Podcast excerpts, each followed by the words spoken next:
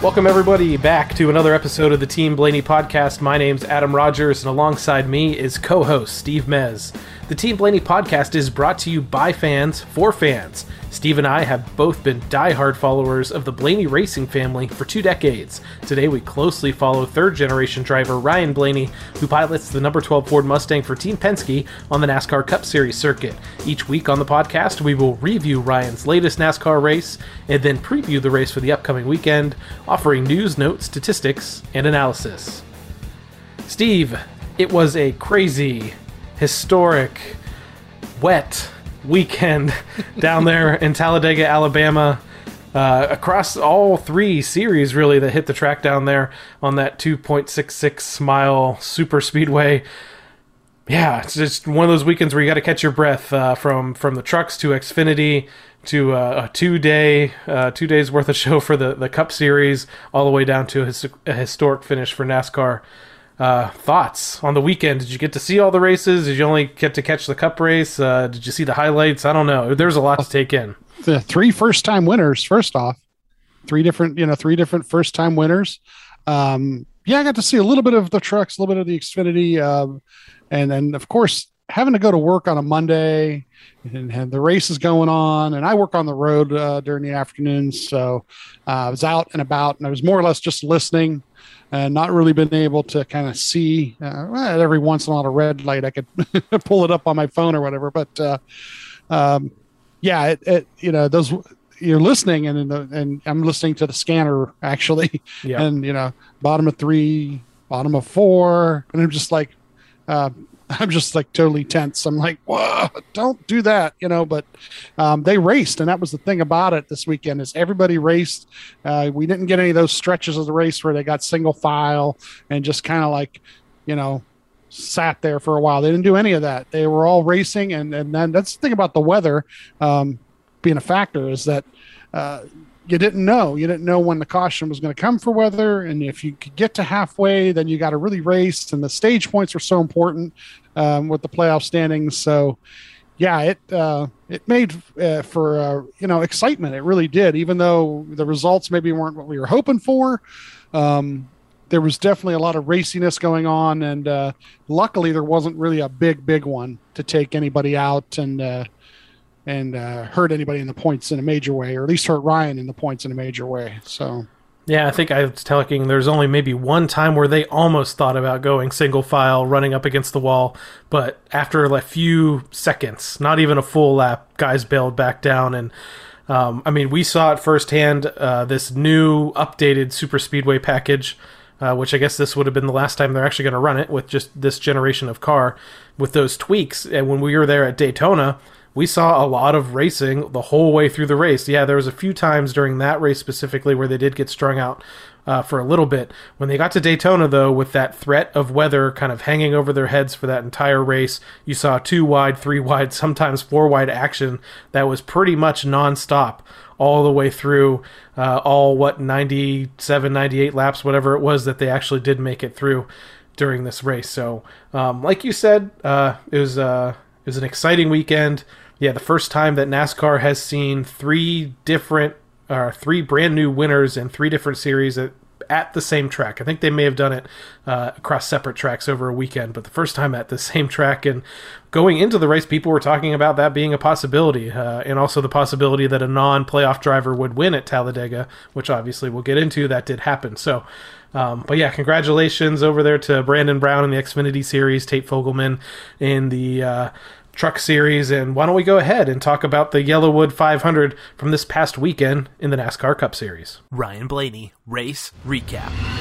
Talladega Super Speedway. All right. Uh, scheduled uh, lap uh, 60, 120, and then 188 was the scheduled distance. Um, competition caution at lap 25. And this was well, this is us prepping on Sunday. So Sunday, correct. So so everyone's getting ready. They they they did the driver intros. They waited a little while. You know, track uh, track uh, dried the track down a little bit. Finally got out there for pace laps, and then the heavens opened up again. yeah. Then we got a little rain.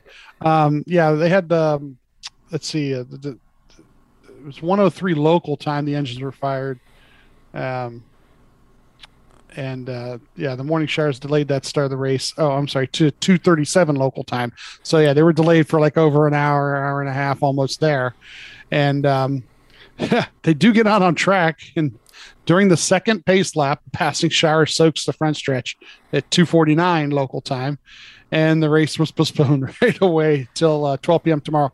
Now, the main reason is it's over two hours to dry the whole track. Yep. Um, and that's without any help from the sunlight or um, heavy winds or anything like that. So they were looking at getting to at least to halfway with daylight and at that you know local time there. And we know from the night or the day before the xfinity race um, i think about 6.30 local time it was getting dark there or 7 o'clock local time. So yeah they knew that they just didn't have enough time to dry that track and get the get the cars back out there. And that's if it stopped raining. Yep. And, and, yeah, um, the biggest thing they kept re- reinforcing over the weekend, and you'll hear this a lot, is that yes, getting to halfway at this point is fine. That's a, an official race, but NASCAR is not going to start a race unless they think they will get in the entire scheduled distance. So even though, yeah, maybe they could have dried the track and got to halfway eventually, that's not uh, good enough for them. They want to make sure that fans get an entire race in. Funniest tweet I saw on Sunday. Um, if you follow Formula One at all, a few weeks ago they had a uh, a a rain. I don't even know what to call it, a rain shortened or whatever. But basically, they got out on track. They ran some pace laps behind the pace car and then called it an official race. So the Yeah. funniest tweet I saw immediately was like, "Well, according to F1 rules, Denny Hamlin has just won the YellaWood 500." So uh, luckily, that's not a thing they do in NASCAR. So they packed everything up, sent everybody back to the infield to party the rest of the evening, and uh, we'll pick it back up again uh, on Monday. Monday, yeah, Monday, uh, and, uh, 12 p.m. Uh, local time. They fire up the engines at 12:05 um, local time. Denny Hamlin takes the field, uh, and Kyle Busch uh, is on the inside, and Ryan's starting fourth at this point. And uh, basically, they uh, they push out to lead there. Chase Elliott, Christopher Bell, three wide, and um, you know, actually Bell went to the back real quick there, trying to go three wide. Um, but by lap six, um, uh, the top lane led by Kevin Harvick, and the first five cars are all Fords, and Ryan's in that grouping. Now, I, I'm not going to give this normal my normal race report be Ryan's in third, and then two laps later passes somebody for second. You just can't do that at super speedways, no matter what you do. And uh, once again, watching it on Monday the way I was watching it too, it's impossible to do that. If you But- tried to do that for a super speedway, I'd have to buy you some more notebooks. I think. Uh, yeah, I'd be out of paper about 10 laps in because, uh, uh, you know, that's the only thing about the, this type of racing is that on the front stretch, you could be on the outside line in second place. And by the back stretch, uh, that inside line's past you or they're three wide and all of a sudden you're 12th, even though you're in the third or fourth row of that three wide, you're 12th, you know? So, um, that happens a lot. And we really couldn't, I couldn't do it any justice in, in a, in a race report. So you kind of, kind of hear some generalities here. Um, but like I said, by lap six, he's in the top four or five with all those Fords. Um, and basically, they're racing toward the competition caution at lap 25 at this point. And um, they do get to that competition caution. And uh, Ryan just says it's handling fine. He says, uh, honestly, he says he didn't feel the splitter. It got off it in the first couple of laps once the air pressures got up. Um, he tells them the temperatures are under 30, under 15. Um, and he was only really pushing for a couple laps there. So uh, they, they pretty much can do any kind of adjustments they want. Uh, they do two tires and uh, and fuel, and um, he um, all day they were either gaining a spot on pit road or even on pit road. So, um, like I said, it was hard to keep track of. Sometimes some cars stayed out and so forth too, so they lost position based on you know somebody staying out. But they pretty much held serve all day on pit road. Speaking of pit road, they did have some interesting situations. Uh, he was pitted right uh, behind or in front of Denny Hamlin. Um, And, behind- um, I believe it was behind, behind. the 11. Yeah. So Hamlin early on in this race kept every once in a while he'd come up through the pack, but for the most part stayed out in the back. So it made it fairly decent for where uh, Ryan could get into his box. He just needed to stop short because Hamlin would be coming towards the end of Ryan's stops. And there was one time during this race where uh, Ryan was coming out and Hamlin was coming in right about at the same time and did almost cause a little bit of a catastrophe. But um, it was interesting to see that play out. Yeah. Um, so they do they do restart here, and like I said, there's really nothing. I mean, it's three wide and four wide wide action um, for the, for the next bunch of laps, and uh, at uh, lap 47, it, it does the top 17 basically have a single lane uh, led by Keselowski. So that's at one point basically where they do kind of get spread out. But like you said, only lasts a couple laps. Uh, and they get get second, two wide and three wide again, or that inside lane catches up. At lap 56, uh, Justin Allgaier gets sideways uh, with a big shove from Byron uh, in the triangle, and they collect uh, Kyle Larson, sending him to the uh, outside wall. Um, Ryan Preece spins trying to avoid Kyle Larson, and Chase Briscoe also takes damage here. And um, you know, this is right near the end of the stage. Uh, so they do, you know, basically get to the end of the stage at this point. And Ryan ends up uh, P6 at the end of the stage. Uh, so he does get first stage uh, stage points. Um, Chris Buescher wins the stage. Uh, Byron Bell, uh, Kyle Busch, Martin Truex Jr., Denny Hamlin um, are drivers who did not get stage points. So it was kind of interesting there too. Only like half of the guys in the playoffs got stage points in that first stage. So getting stage points was pretty important right there. Interesting first stage, and I don't know. Um, they mentioned this on one of the broadcasts. I don't know if it's either Sunday or Monday. Uh, that the fact that, and you saw this with the Fords. The Fords, you know, from the outset, found each other, got into a pretty big line of Fords, and ran that way the whole way. I had heard a note that said that the Chevrolets this time um, actually had a meeting, and they kind of talked it through and said they only need they only wanted them really to get together before they needed to do green flag pit stops for this race. They were kind of trying a new strategy. They said it might be better for you guys to be spread out during the race because what they're talking about, and maybe this is something we've seen, you know, at the Daytona 500 earlier in the year where Joey and Brad both got caught up in a crash.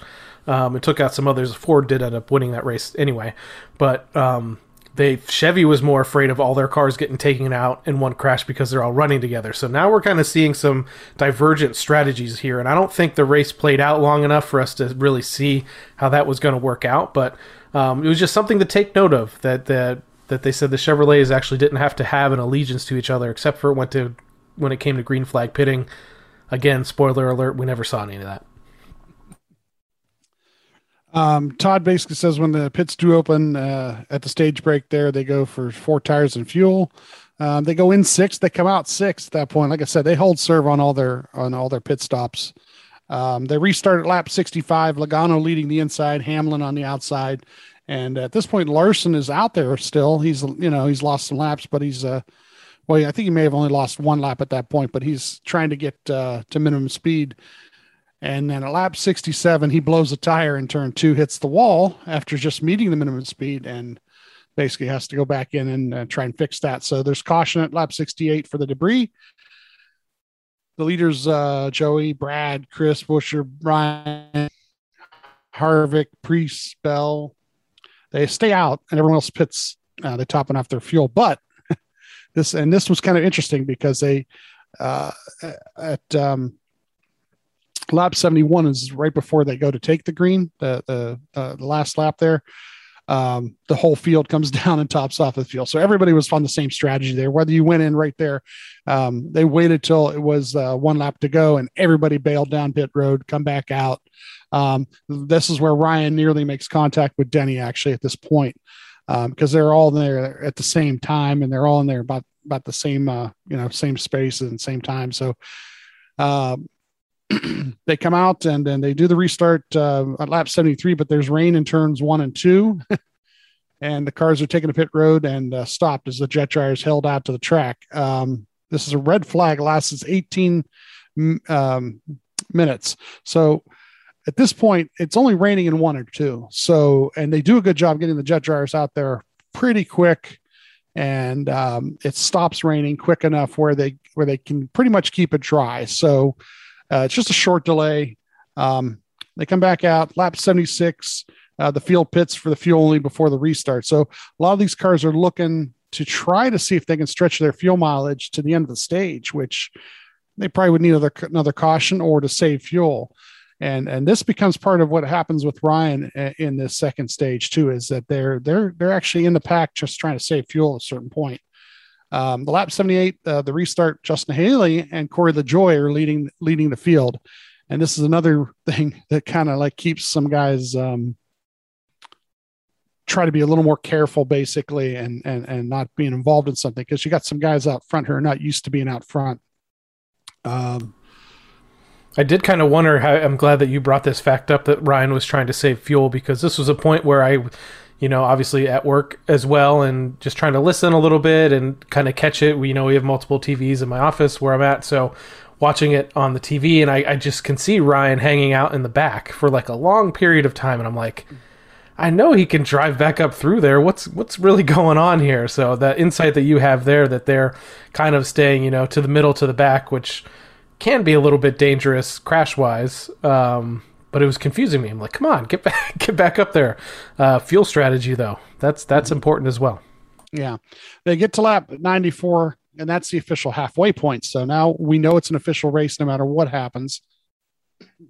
At lap 98, um, Chase Elliott shoves Ricky Stenhouse Jr. in the back of Alex Bowman, who was leading the high lane, sending Bowman into the outside wall. Bowman collects multiple cars Bowman, Reddick, Chastain, Truex, Preece, Kyle Busch, Josh Bilicki, Cody Ware, BJ McLeod, Quin Houff, Corey LaJoie all get uh, some sort of damage out of this. At uh, lap 100, uh, we got uh, Bubba Wallace, Cody Ware, Ryan Newman, Aric Almirola. Um, they all uh, they all pit, and everybody else kind of stays out. Like I said, they're on this other strategy, and uh, there's a restart at 104. Now, like I said, there was actually a radio communication that says, "Well, I got to save gas, so I'll ride around here, I guess." Which is kind of like, like I said, Ryan uh, does end up back about twentieth, twenty first, right in that area, that little sweet spot. Um, but uh, in in the next couple laps, they basically, uh, you know, they start at one oh, restart at one hundred four here, and um, there's by lap one hundred eight, they're three wide. And uh, Todd does tell uh, tell actually tells Josh first to we can send it, tell him to go, he can go now. So there was a couple communications on like we need like seven more laps or three more laps. So he knew how many more laps they, they needed to ride around at uh, you know half throttle or whatever they were actually running at at that point. And then finally he does tell him uh, we can go ahead and go. And he starts trying to work his way to the front. There were a couple explicit um, remarks made on the radio because certain guys were like really hanging back and weren't even trying to push. And it was kind of weird because they knew the rain was coming, and a lot of these guys were racing the rain and um, to get to the front. And then if the rain comes, the rain comes, but then you're in the front, you know. So Ryan was definitely racing with that urgency at that point. He was told to go ahead and go. Then if it did get to, if it would have got to lap uh, 120 and into the stage, you know, then he would have gotten whatever stage points he could have salvaged out of that. Um, but at lap 116, uh, Bubba was actually up to the lead, and uh, Preece was running fourth in the high lane, and he gets turned after a push from Chris Buescher. And uh, he hits the wall, collects Matt DiBenedetto and Wayne Byron. And this caution comes out right about the right time for a caution to come out because the rain was starting to come at this point, and basically the next lap on the front stretch it starts pouring. Um, and that's the part about shortening this race. Um, the they bring the cars down pit road for lap 118 and, and red flag it. And now they're just trying to determine via radar and where that rain is falling how much time it's going to take them to dry the track and if it'll ever stop raining. And it does delay nascar a little while on uh, when they're going to throw you know when they're going to actually call the race because they want to do try and get in what they can and based on daylight and so forth but at first they were sent the jet dryers out. They were still trying to dry that part of the track that was wet. And then it just started raining everywhere, all over the track. And once again, two hours to dry it. We're already up to like, I was about five o'clock at this point, I believe, uh, four o'clock their time. So, you know, two hours to dry it for what, a half an hour worth of racing before the sun goes down down there, you know, if the, if that. Um, so they do finally call it when they call it Ryan, uh, Ryan's in 15th. Um, like I say, he was trying hard to work his way up to the front. Who knows what another couple laps would have done for him? Um, Bubba does win the race, which is, uh, you know, pretty pretty cool. Really, it really is. Uh, he was pushed up there um, uh, one stretch by uh, his future teammate Kurt Busch, and then once he was up there, he put a huge block on on the two car to keep the lead. Um, so you know he did a good job of uh, maintaining it once he got up there, which is the same type of thing we've seen Ryan do these last couple years, when he does get a get a lead the super speedways. Uh, so really, congratulations to him. And it was kind of cool because they, they do Bubba's uh, interview, and then Ryan jumps him from behind with a couple bottles of uh, body armor and sprays him down with them, which uh, was cool to see. Yeah, really, really cool moment. Um, unfortunate that the race had to uh, end early. Um, really great that that it did play into Bubba's favor there. Um, just on the Ryan Blaney front, I was, you know, upset's not the right word. I was more disappointed because you we know what Ryan's capable of at these tracks. He has three super speedway wins, two there at Talladega. Um, what really stung was the point situation for me. Steve will tell you his power of positivity uh, on this situation. But for me, Ryan went into this race plus 24 to the cut line. He leaves this race in the sixth position in the playoff standings, now plus 15. So um, the biggest thing that hit him here was that he, since he finished 15th here, they didn't get to the end of stage two, but they awarded stage two points to the top 10 finishers of the race. So what you see here is teammates Joey Logano and Brad Keselowski, who had pretty good finishes, leapfrog Ryan in the standings, whereas last week Joey and Brad were on each side of the cut line. So, um, I think uh, it's nothing against them, but it just annoyed me a little bit. We we'd been we'd used to Ryan kind of leading the way for Team Penske, and now we're kind of in a different spot here, where he's actually the third of the three, and has lost some points here. Um, so it was just it was frustrating. It's frustrating, but then at least the the momentous moment here for Bubba Wallace getting his first Cup Series win. Bubba being, which I don't think I need to explain, him being you know one of Ryan's best friends uh, Ryan finally had the opportunity to go up and celebrate with Bubba, who has always been there every time Ryan has won a race. So, um, really great for those two to be able to celebrate Bubba's first victory in the Cup Series. Um, range shortened event, as far as I'm concerned. You know, a win is a win. Uh, we were chatting a little bit before we hit record on the podcast, and Steve obviously brought up a race that I attended, um, Daytona 500, where Dave Blaney was in the lead uh, after the infamous jet dryer incident uh, in that race. That it looked for a few minutes here that the rain and the jet dryer incident was going to hand Dave Blaney the Daytona 500 victory. And uh, I can tell you at that time I was totally okay with that as well. So, um, yeah, I don't know. I don't know. Really, really, one, really proud of Bubba yeah, this one here was interesting because they did try to get in the race and they did try to go back out and race again. And, uh, you know, they didn't just call it as soon as it started raining. You know, people were like, oh, they did this on purpose or, you know, no, no, no. They stopped and they tried to judge the situation and they tried to look it over.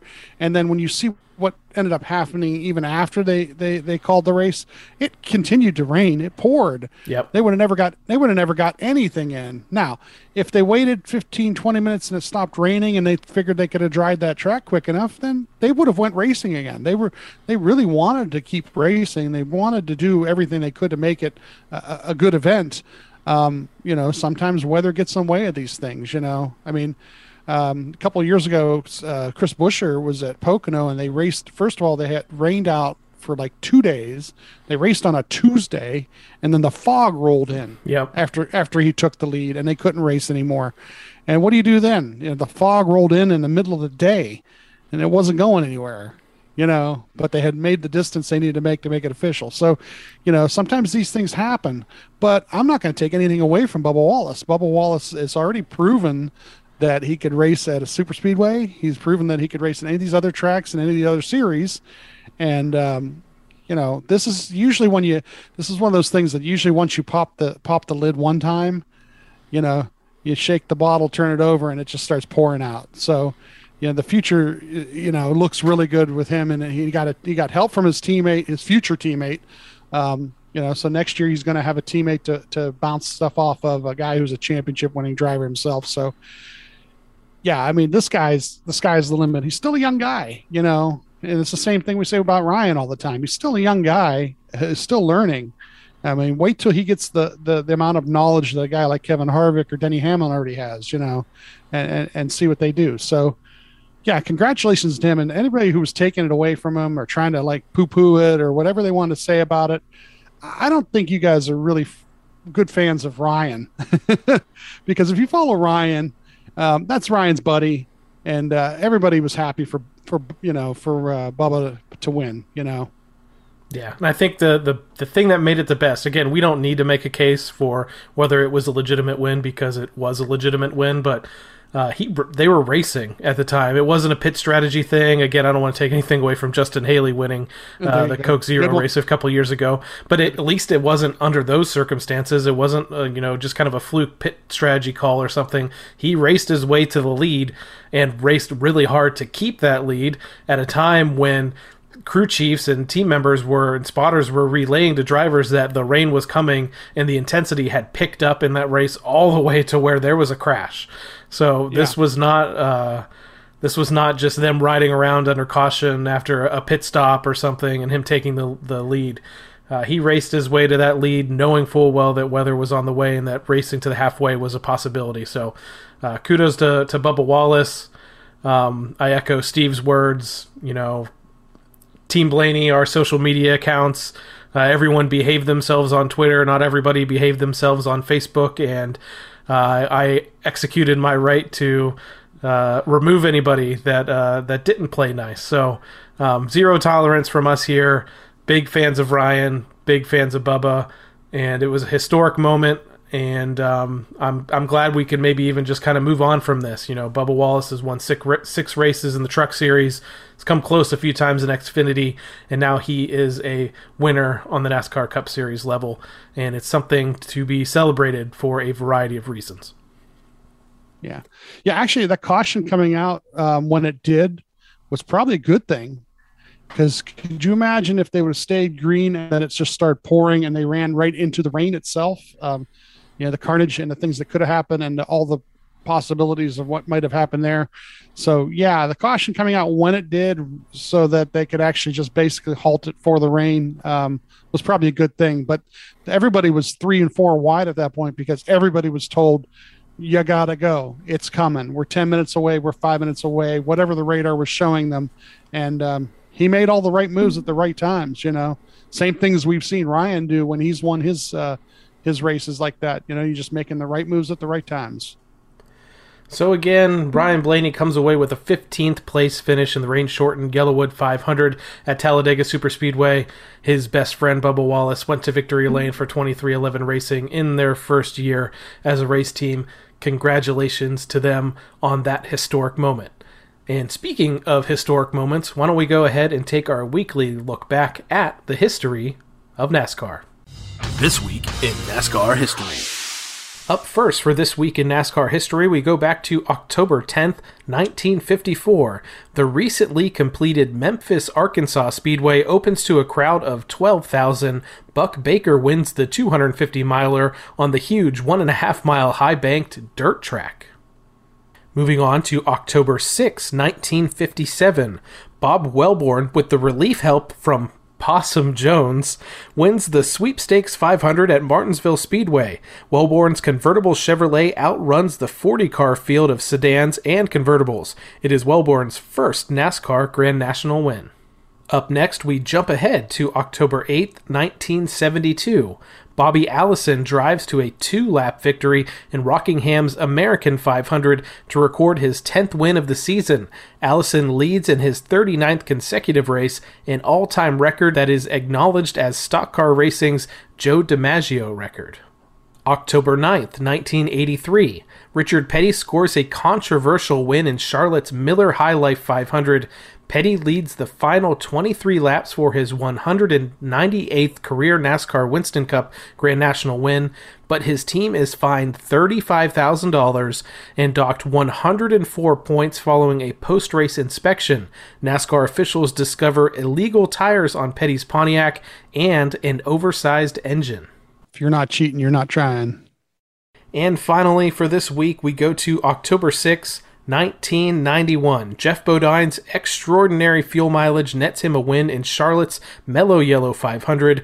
Bodine goes the final 114 miles without a pit stop.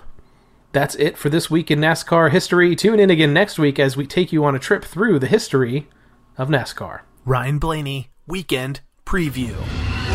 Charlotte Motor Speedway, Roval. All right, Steve, we're going road course racing once again on the NASCAR Cup Series as they head to the Bank of America Roval 400 this Sunday, October 10th, Charlotte Motor Speedway on the Roval. You can catch the race at 2 p.m. Eastern Time on NBC. Now, heading into this race, we talked about the points just briefly. Ryan Blaney sits at plus 15 to the cut line. Denny Hamlin is locked into the round of eight with his victory. Kyle Larson. So this is where it gets interesting because the points really kind of moved all over the place with this finish at Talladega between people getting stage points and not getting stage points. So the entire top, you know, eight has really come together here where Kyle Larson, who had like a momentous, you know, lead uh, going into this round, all the way down to where he's just plus 22 to the cut line. Joey Logano is in third, plus 21. Keselowski fourth, plus 20. Tied with Martin Truex Jr. also at plus plus 20. Again, Ryan in sixth with plus 15. Chase Elliott just below him with nine points to the good. Tied along with Kyle Busch, also nine points to the good. So those are the eight drivers that currently sit on the plus side of the cut line and the other drivers down here that have a lot of work to do here, some more than others. Kevin Harvick at minus nine points, and this is where it gets interesting. In 10th, Christopher Bell, who did have a really good race there at Talladega this past weekend, or actually this past Monday, um, minus 28.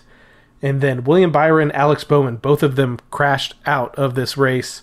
Minus 44 points for William Byron, minus 52 for Bowman. So those two drivers from the Hendrick Motorsports stable pretty much are in a must win situation. So, um, again, this uh, Roval race is going to be split up into stages at lap 25, lap 50, and the checkered flag will fall at lap 109, 252.88 miles around that Roval road course there at Charlotte Motor Speedway, a track that has been historically uh, really good to Ryan Blaney. Uh, we talk about it all the time, but going back to uh, 2018 there, the first visit there, Ryan running in third place, going into the final chicane, and Jimmie Johnson, Truex, uh, have a little bit of a disagreement going through the chicane, and uh, Ryan scoots through sideways coming out of it. If you remember, catch your breath as he's coming through, takes the checkered flag to win that race.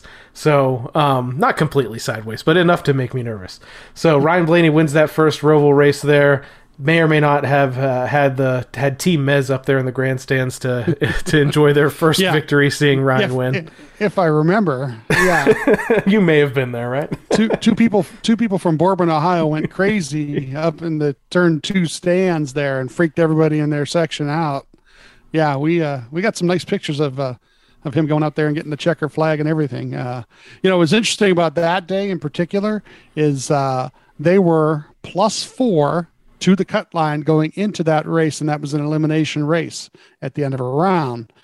And uh, all day long, they raced the race with an eye on points, and yeah, trying to win. But um, because of the way these these road courses are set up uh with their stages and everything, um, if you're trying to win the race, you're going to race it backwards. So you're going to race it where you're going to pit at certain times and not worry about stage points because you want to win at the end. Well, Ryan at this point, especially this this year right now being plus 15, is going to want to look at it the other way around.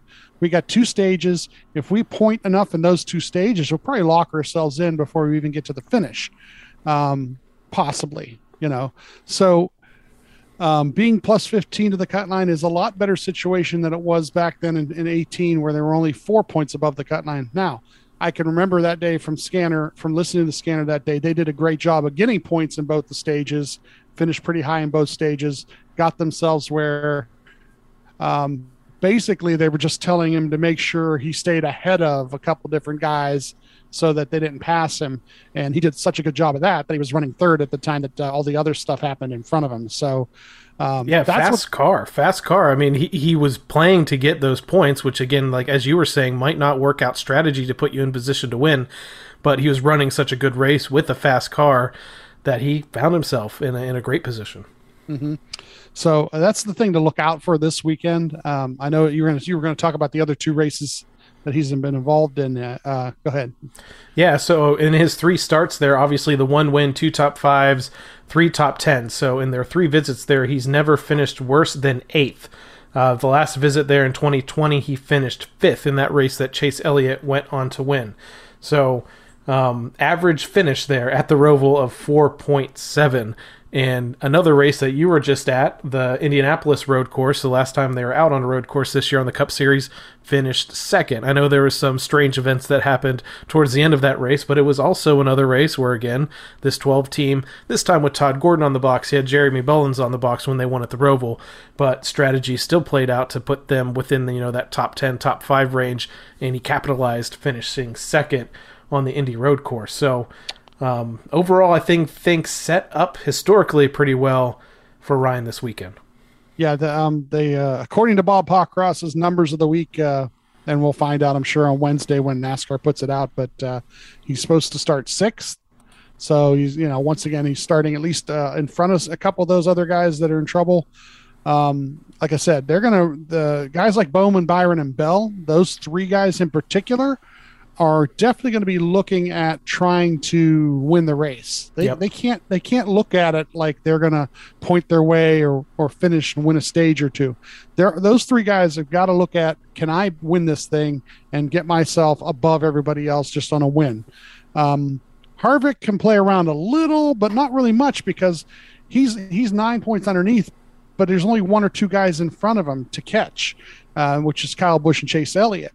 Uh, if it was just, you know, if it was three or four guys and maybe he could pass one or two of them, yeah, he might be in a little better shape. But to only have one or two guys to try and catch, you don't know what those, you know, Kyle Busch, Chase Elliott, Ryan Blaney, all three of them go out there and, and finish second, third, and fourth in the first stage. Now, Kevin's in a hole already, you know, so he may at, the, at some point be looking to win the race too. And that might be their strategy right off the get go, to tell you the truth. Great news about Byron Bowman Bell and possibly Harvick trying to go for a win here is that that opens up some positions there, possibly at the end of some stages if there are cautions and they decide they should pit before the end of the stage and disregard those points. That if Ryan's up there, that that's some positions uh, cushion that he has to, to continue to get some of those stage points that he needs to advance on into this this next round. So the strategy, the strategery that we all like to to watch as these races go on, it's going to be I don't know. I, I'm going to be pretty stressed out. I think through this whole race, unless you know he goes out there and wins stage one or something like that. It's just you're just I don't know. You just have this feeling that you're you're never safe. The the only good thing is knowing that you know Chase Elliott last year crashed and still came back and won a race. So as long as you have a good car. Uh, and you have a good driver behind the wheel, which we know we have both of those coming from Team Penske and Ryan Blaney.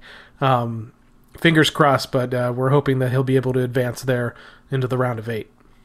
I just, you know, I don't want to see somebody else cause the issue. Yep. You know, it's one thing to have um, have a problem. Uh, Ryan has spun out a couple times there, and it there's a possibility of rain this Sunday. Um, looking at the forecast, long range, you know, it's it's spotty, but there's a there's a chance as of right now. And you know, slippery situations one thing, but uh, you know we've seen it a couple times now in the in the first three years where they've went into turn one on, one on a restart, and somebody just buries themselves into that barrier. And if it's the guy on the inside lane and he does that, and a bunch of guys are in the outside lane trying to come around, and he takes two or three guys with them, you know, just could be a disaster. So every restart is going to be key. You know, uh, you know, Ryan starting sixth off the initial restart. is going to be on that outside going, you know, going into that turn. Um, you know, hopefully everybody gets around turn one and we can nega- uh, navigate the rest of the way, you know, back onto the track when they get through the infield part. Um, but, uh, you know, the more they race this track, uh, you know, Ryan led 14 laps last year, let alone the 16 he led two years, uh, you know, three years ago. So, um, he's he's really good at this this particular uh, road course, and um, I, I look for him and, and Chase to be around each other all day long up near the front. I'm really glad about this starting position because it was something I was a little bit concerned about. I thought with the 15th place finish, he still, just based on his points positions in that finish, that he would still at least start in the top 10. So starting six sounds pretty good to me. Um, taking a look back this year, it has been, and you know, over Ryan's career, he's been pretty decent at road courses overall, obviously with that one victory a little bit of an up and down year for him, and there's been some issues that they've had. Um, one of the things that we've heard from a chorus of fans leading into this race already this week was just some brake issues that the Penske cars have had at road courses this year and on a couple of other tracks. So a little bit shaky brake packages, but the good news is it seemed like everything was fine when it was at when they were at Indianapolis last. Um, but going back through his road course finishes this year, obviously he was leading the, the Daytona road course in the Clash uh, before he was taken out by another one of his friends uh, in the last turn there. Uh, ended up finishing 13th in the Clash, 15th in the actual road course race at Daytona a few weeks later, 17th at COTA in that that race that was kind of crazy. Lots of rain. Uh, had a pretty beaten and banged up car after that one. 10th at Sonoma, so top 10 there. 20th at Road America, had some issues there. 14th at Watkins Glen, and then as of the aforementioned race at the Indy Road Course, finished in the second position. So kind of on a little bit of an upswing there, and heading to probably, as you said, his best road course race on the Cup Series circuit. Yeah, this weekend should be pretty exciting. Um, like I said, you're gonna hopefully they do. The broadcast team does a good job of showing you where things are with the cut line and and so forth when they accumulate the points. Um, it'll be a little easier to do than it, than it would be to super speedway with everything changing from you know lap to lap to lap. But uh, you know once they get uh, spread out and racing and then you know you're just basically racing the guy in front of you at that point you know try and catch a guy pass him try to catch a guy and pass him um, do you know have a have a better handling car than they have um, and and that's the big thing. If if Ryan can get the car handling the way he wants, be able to handle the inside and outside of, of every turn, um, like I said, I think he, we're in for a really good day, a really exciting day, and who knows, maybe gets another W there. You know. To get that W though, he is going to have to drive past some pretty stout field of drivers. The more that NASCAR has run on road courses over the last several years, they've gotten away from this idea of a road course ringer, except for one that will be entered in the field this weekend when it comes to the number 16 car from Kaulig Racing and AJ Allmendinger. Um, he will have to start towards the back of the field though, uh, due to you know that team not really running a full time car. So AJ's a, a, driver that Ryan's going to probably have to battle out with uh, throughout the race. Obviously, Chase Elliott, uh, one of the best on the circuit. Kyle Larson's won two on road courses this year. Kyle Busch uh, has raced really well on the road courses this year, hasn't uh, won any of the races. So, uh, and then Christopher Bell, who is in this must-win situation, did win on uh, the last Roval type track when they he got his first Cup Series victory early this year on the Daytona Road Course. So it's not going to be easy, but this time of year, it's not easy. We're in the middle of a playoff run here. Uh, stress is high. Uh, the stakes are high.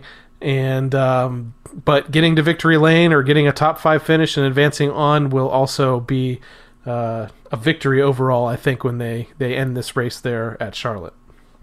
Yeah, the three guys at the bottom Christopher Bell, William Byron, Alex Bowman. Um, the, I heard the term "bull in a china shop" today. I hadn't heard that term term in a long time, um, and that's really what uh, they have to race like. And hopefully, they don't knock the front end off of their cars trying to do it. But um, yeah, they have nothing to lose, and when you got nothing to lose and you're desperate, uh, sometimes it works, and uh, you know sometimes it doesn't. But uh, except for one of those guys actually popping up and winning the thing, I, I think Ryan's in pretty good shape where he's at. I think uh, he'll run a nice, clean race uh, and and we're going to see a good thing this uh, this weekend. So if you want to catch the finale race of the round of 12 of the NASCAR Cup Series playoffs, tune in this Sunday, October 10th, for the Bank of America Roval 400 at Charlotte Motor Speedway on that Roval road course. You can catch the race at 2 p.m. Eastern Time on NBC and on the radio with PRN in Sirius XM NASCAR Radio. All right, Steve, it's that time of the podcast where we, I don't know, reluctantly, I, I kind of just want to skip. Let's just skip the fantasy recap this week, right? We don't, uh, we don't no, have to no, go no, into this, right? Are, are you sure? No, okay. no, no. All right, I guess we'll go through this. Um, as I was just saying, a little bit reluctant to go through this segment this week because I quite possibly had the worst fantasy week um, of the entire year. I might be exaggerating here a little bit, but I think my team only gathered about 96 points. I think that's what I saw, where the top wow. 10 folks uh, had over 200 something. Um, I did go into this, you'll see, with a kind of a, a left field lineup here. Um, there was one one bright spot in the lineup though. You'll you'll see as I go. Um, so I started Austin Dillon, Bubba Wallace went to victory lane. That was the only highlight of the whole thing. Tyler Reddick, Eric Almirola, Matt DiBenedetto, and I actually had Alex Bowman in the starting lineup. Swapped him out after his crash, so I left uh, Alex Bowman in the garage after that move. Um, my bonus picks. I don't know what I was doing. I, I think I was thinking with my heart here. Um, picked Matty D, Matt DiBenedetto to win the race. Obviously, that didn't work out. He got caught up there and finished 35th. Uh, had William Byron as the top Chevrolet. Uh, he did really well at the Daytona uh, Coke Zero 400 last year when he won that. Um, so, pretty decent speedway racer. Picked Ryan Blaney as the top Ford. That didn't work out. Denny Hamlin as the top Toyota. Obviously, didn't work out because Bubba went to victory lane. Um, doubling down there with um, Ford here as the manufacturer to win. That didn't work out. And I had Team, Pins- Team Penske as the uh, winning team. So there was definitely a flaw here in the way I picked. Um, I didn't go big or go home, so I think that was part of the problem. But I did think I picked a really good stack of drivers there. Dillon has run well in the super speedways. Bubba has run well. He finished second in the Daytona 500 once. Obviously went on and won this race. Eric Almirola has is a winner at Talladega. Matt Benedetto was leading at Talladega uh, on the white flag lap, I believe, uh, of overtime in the spring, but didn't get the job done. So um, rough week, rough, rough week there for me. Ended up uh, way down the leaderboard. Like I said, I think yeah, yep, 96 points total. Unfortunately, Steve had a good day. Relatively That was a- good day. It was yeah, it was all right. I didn't uh didn't really hit a lot of the bonus picks the way I'd hoped um, because I put my uh my eggs in the Ryan basket. I really thought that he he had a chance to win, be the top Ford, Penske be the top team. So those things didn't work out. Um, I thought Chase Elliott would be up there as the top Chevy guy. It didn't work out for him either. Um, Kyle Busch I had as the top Toyota, and we know who the top Toyota actually ended up being there. But I did have Logano and Keselowski who finished second and third uh, in my regular lineup. So, you know, I got some points out of that, um, enough to be competitive with with the league this week, um, and uh, you know, finished in at least the top ten this week in in this week's standings. So, not too bad. So why don't we go ahead and go through the top 10? And still, once again, I just don't understand what kind of algorithm Clyde's Chicken Pit Racing has. But again, you know, he's we'll go to it, but he's leading the overall points, led the the the way in the top 10 for points earned at Talladega Super Speedway with 210 points for Clyde's Chicken Pit Racing. In second, Blaring Idiots, another one that's always at the top of the standings. I just don't, man. I, I need to get some of these guys together and let's go in a pool together on DraftKings or something. Yeah, because, man, yeah. I just need to figure out what their strategy is. In third, another one, Spider Monkey, 202 points. In fourth, again, Vans 12, tied for fourth. There's a three way tie for fourth. Team Penske and then the Nutty Gamer, all at 192 points. Seventh, Go Larson. Eight, Superbod. Ninth, Orion Kanan 2 with 180 points. And then rounding out the top 10, your team, Mez 12 with 178 points if we take a look at the playoff standings, so this is just based on the races in the playoffs so far this year. Team Penske's moved up into first there with 1,118 points. In second, we have Doug K0525. In third, Spider Monkey. In fourth, Clyde's Chicken Pit Racing. Your team, Mez 12, up to fifth there in the playoff standings, 1,074 points. Sixth, Supermod. Seventh, Blaney Kicks Beep. In eighth, this may be a new one. No hesitation. 1,059 points. In ninth, we have Moon Cup. And rounding out the top 10, Cool Guy 2K, 1,024 points, who was quick to point out to me over um, our uh, social media. Actually, I think he, he's a part of our Discord chat that we have going on here. We haven't talked about Discord yet again this, this podcast, but he pointed out to me very quickly that uh, when I said last week that he was new to the top 10, um, he is not. No. I stand No. corrected. So cool guy, 2K. He's 1,024 points uh, in the 10th position when it comes to just the playoff races this year. And for all the marbles, You well, you got passed in in your household. uh, we'll just leave that behind there. You're now in twentieth on the Uh. playoffs, and it looks like your lovely wife is nineteenth. I, um, yeah. Well, let's just go back to the overall standings. I'm doing a little bit better there. Um, overall, uh, in first, again, holding on the first position, Clyde's Chicken Pit Racing with 6,138 points. In second, Doug K0525. In third, Blaney Kicks Beep. In fourth, we have Moon Cup. In fifth, still Rogue Tough. In sixth, Spider Monkey. In seventh, Fans 12. Your team, Mez 12. In eighth, with 5,761 points. In ninth, we have Glitterbugs. In rounding out the top 10, in the overall Team Blaney NASCAR Fantasy Live League, standings, we have the Dalai Lama 4 with 5,740 points. And I'm still hanging around. I feel like I've been in this position about all year long. 21st position for Team Blaney admin with 5,431 points in the NASCAR Fantasy Live League for our Team Blaney social media accounts and and podcasts. So um, again, I don't know. I mean, I, I'll feel a little bit better setting up this lineup going into this race at the Roval this weekend. Um, have to make some decisions here. I, I used a lot of Ryan already. I did keep him out of my starting lineup at Talladega, uh, but I think I actually only have two usages left for Ryan. Uh, same with about with Chase and Kyle Larson. So I, I, know there's a decent chance that one of those three could go to victory lane. Um, but we have Texas and Kansas coming up and obviously the uh, Martinsville and the and Phoenix, and it's just there's those are a lot of good tracks for a lot of these guys that I've already used a lot. So um, some decisions to be made there. Is there anyone that's kind of like your lock of the week that you're definitely going to have in your lineup no matter what? Uh, Chase Elliott. Um, Probably a good pick. Yeah, Chase Elliott. I've already I've already kind of worked on this a little bit um, today. Uh, he's you know pretty much the guy I, am looking at. Um, Denny really doesn't have nothing to lose. So, I mean, he can race the race however he wants to race it. And that kind of makes him like an interesting wild card there because he can, you know, race it backwards like the other guys. But he wouldn't get in Christopher Bell's way if if Christopher was going to try to win. So that's the only thing about uh, what we've got going on with the playoffs uh, is that you if you've got a teammate that's down there, you might want to help them. Um, but Chase Elliott is in a position where he he probably pretty much would want to win if he can win. So I don't think I see him helping Byron or Bowman, uh, you know, unless he really gets a lot of points at, at some point.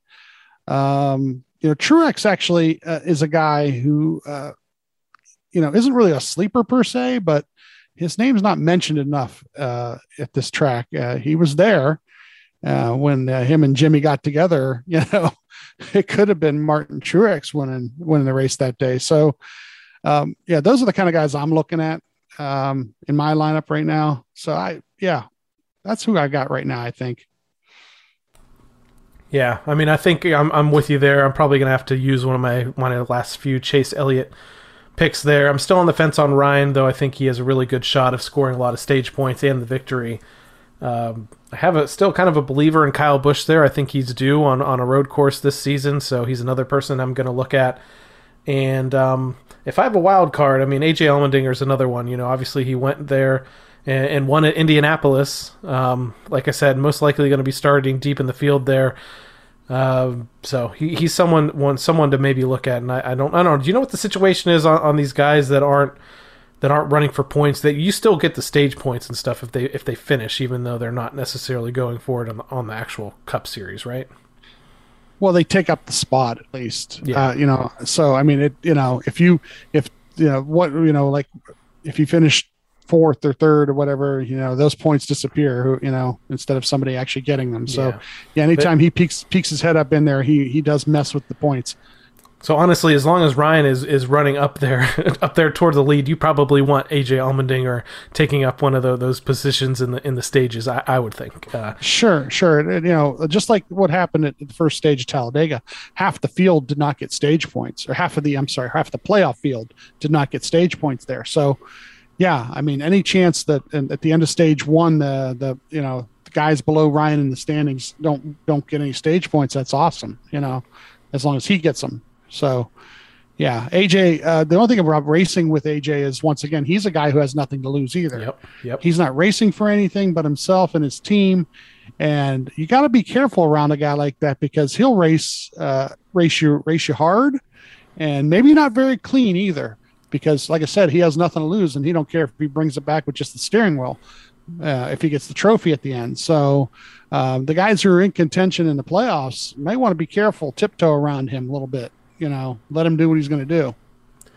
And I'm sure he's he along with um, fellow Team Penske teammate Austin Cindric will be favorites to win uh, on Saturday in the Xfinity Series race.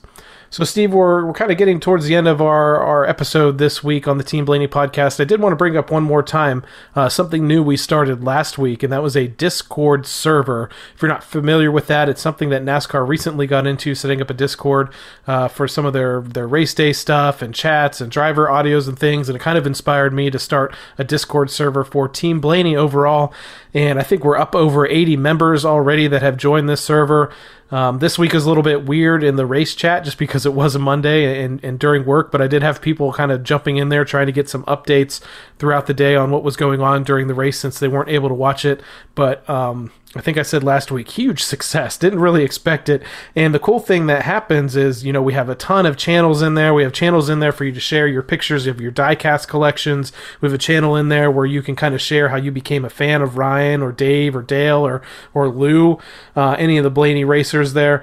Um, that's kind of been a little bit cool. We have a week long chat just about the race week overall. We have a general chat where you can just talk about whatever you want. And then that race day chat has been a lot of fun to follow along with while you can kind of sit there, watch the race, and chat along with your fellow Blaney fans and sometimes get some inside updates that you might not see on social media or something because we have a lot of people like Steve and others that are following along with the scanner throughout the race. So you might get some insights on, hey, what happened on that pit stop or why'd they pick this strategy or when do you think they're going to pit or things like that. Stuff like that will pop up throughout the race because the TV broadcasters just do not have time to give you super a super detailed look of every single driver. Though during the playoffs they're do, they're doing the best that they can. So um, again, if you want to join this Discord, you just kind of have to get the app, sign up for the app, and then go to our social media channels, uh, Team Blaney on Facebook or on Twitter. I have the post pinned to the top, and you can click on a link there, and uh, you can join up. You can click on the link; it'll invite to you to it, and kind of join in the conversation. It's you know, it's uh, I've heard a lot of people. Uh, I know Quickest Lap was a big thing back in the day, and a lot of longtime Blaney fans will know what I'm talking about. And I've had several uh, join the server that were from back in the day, and they, they keep saying it kind of has that old Quickest Lap, you know, Blaneyacs group feel to it. And uh, mm-hmm. I think that's what I like about it the most. Yeah, you can uh, kind of be on topic there and talk talk with other people. Uh, it's nice that they interact with each other. Um, I know we're going to put the we always put the link to the podcast in there. Um, and that's the other thing too. Give us a little feedback there too. You know, um, you know exactly uh, what the you know what the uh, Team Blaney moniker looks like in there. So um, I know that you try to right away re- reply when you have a chance to to certain things. Yep. Um, and and it's nice that just people just come together and reply to each other and talk to each other. Uh, you know, be nice.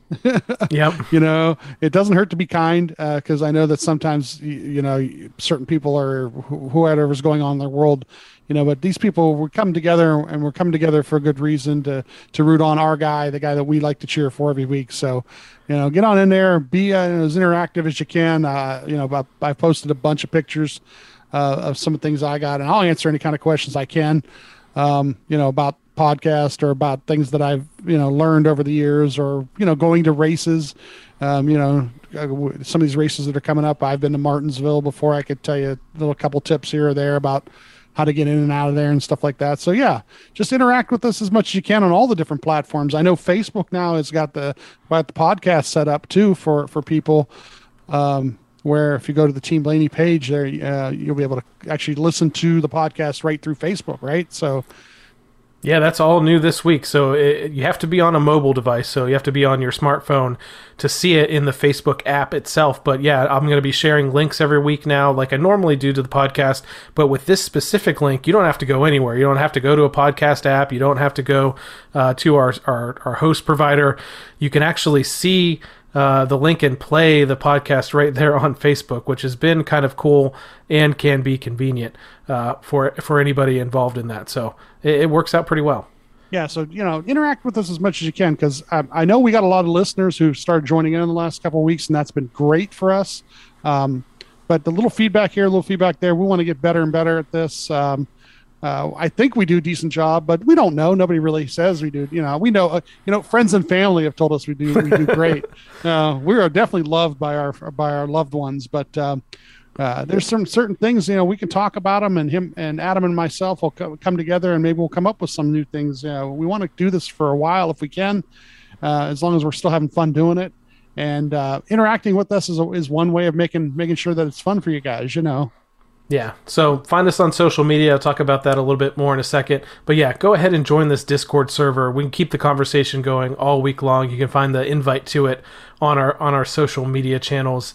And um, yeah, the only other cool thing I'll mention about it is uh, it kind of gives you some people. I mean, they're, they're, that talk about they're going to the race this weekend. Maybe some fans that um, you might be able to meet at the track, and and, and sometimes uh, might turn into some some lifelong friends. So join the Discord server for Team Blaney, have a little bit of fun.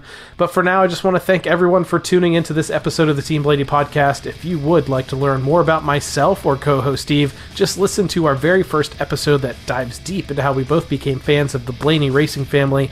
Again, if you want to interact with us on social media, you can find us on uh, find Team Blaney on Twitter at Team Blaney, on Facebook at facebook.com slash Team Blaney. You can also find us at team.blaney on Instagram.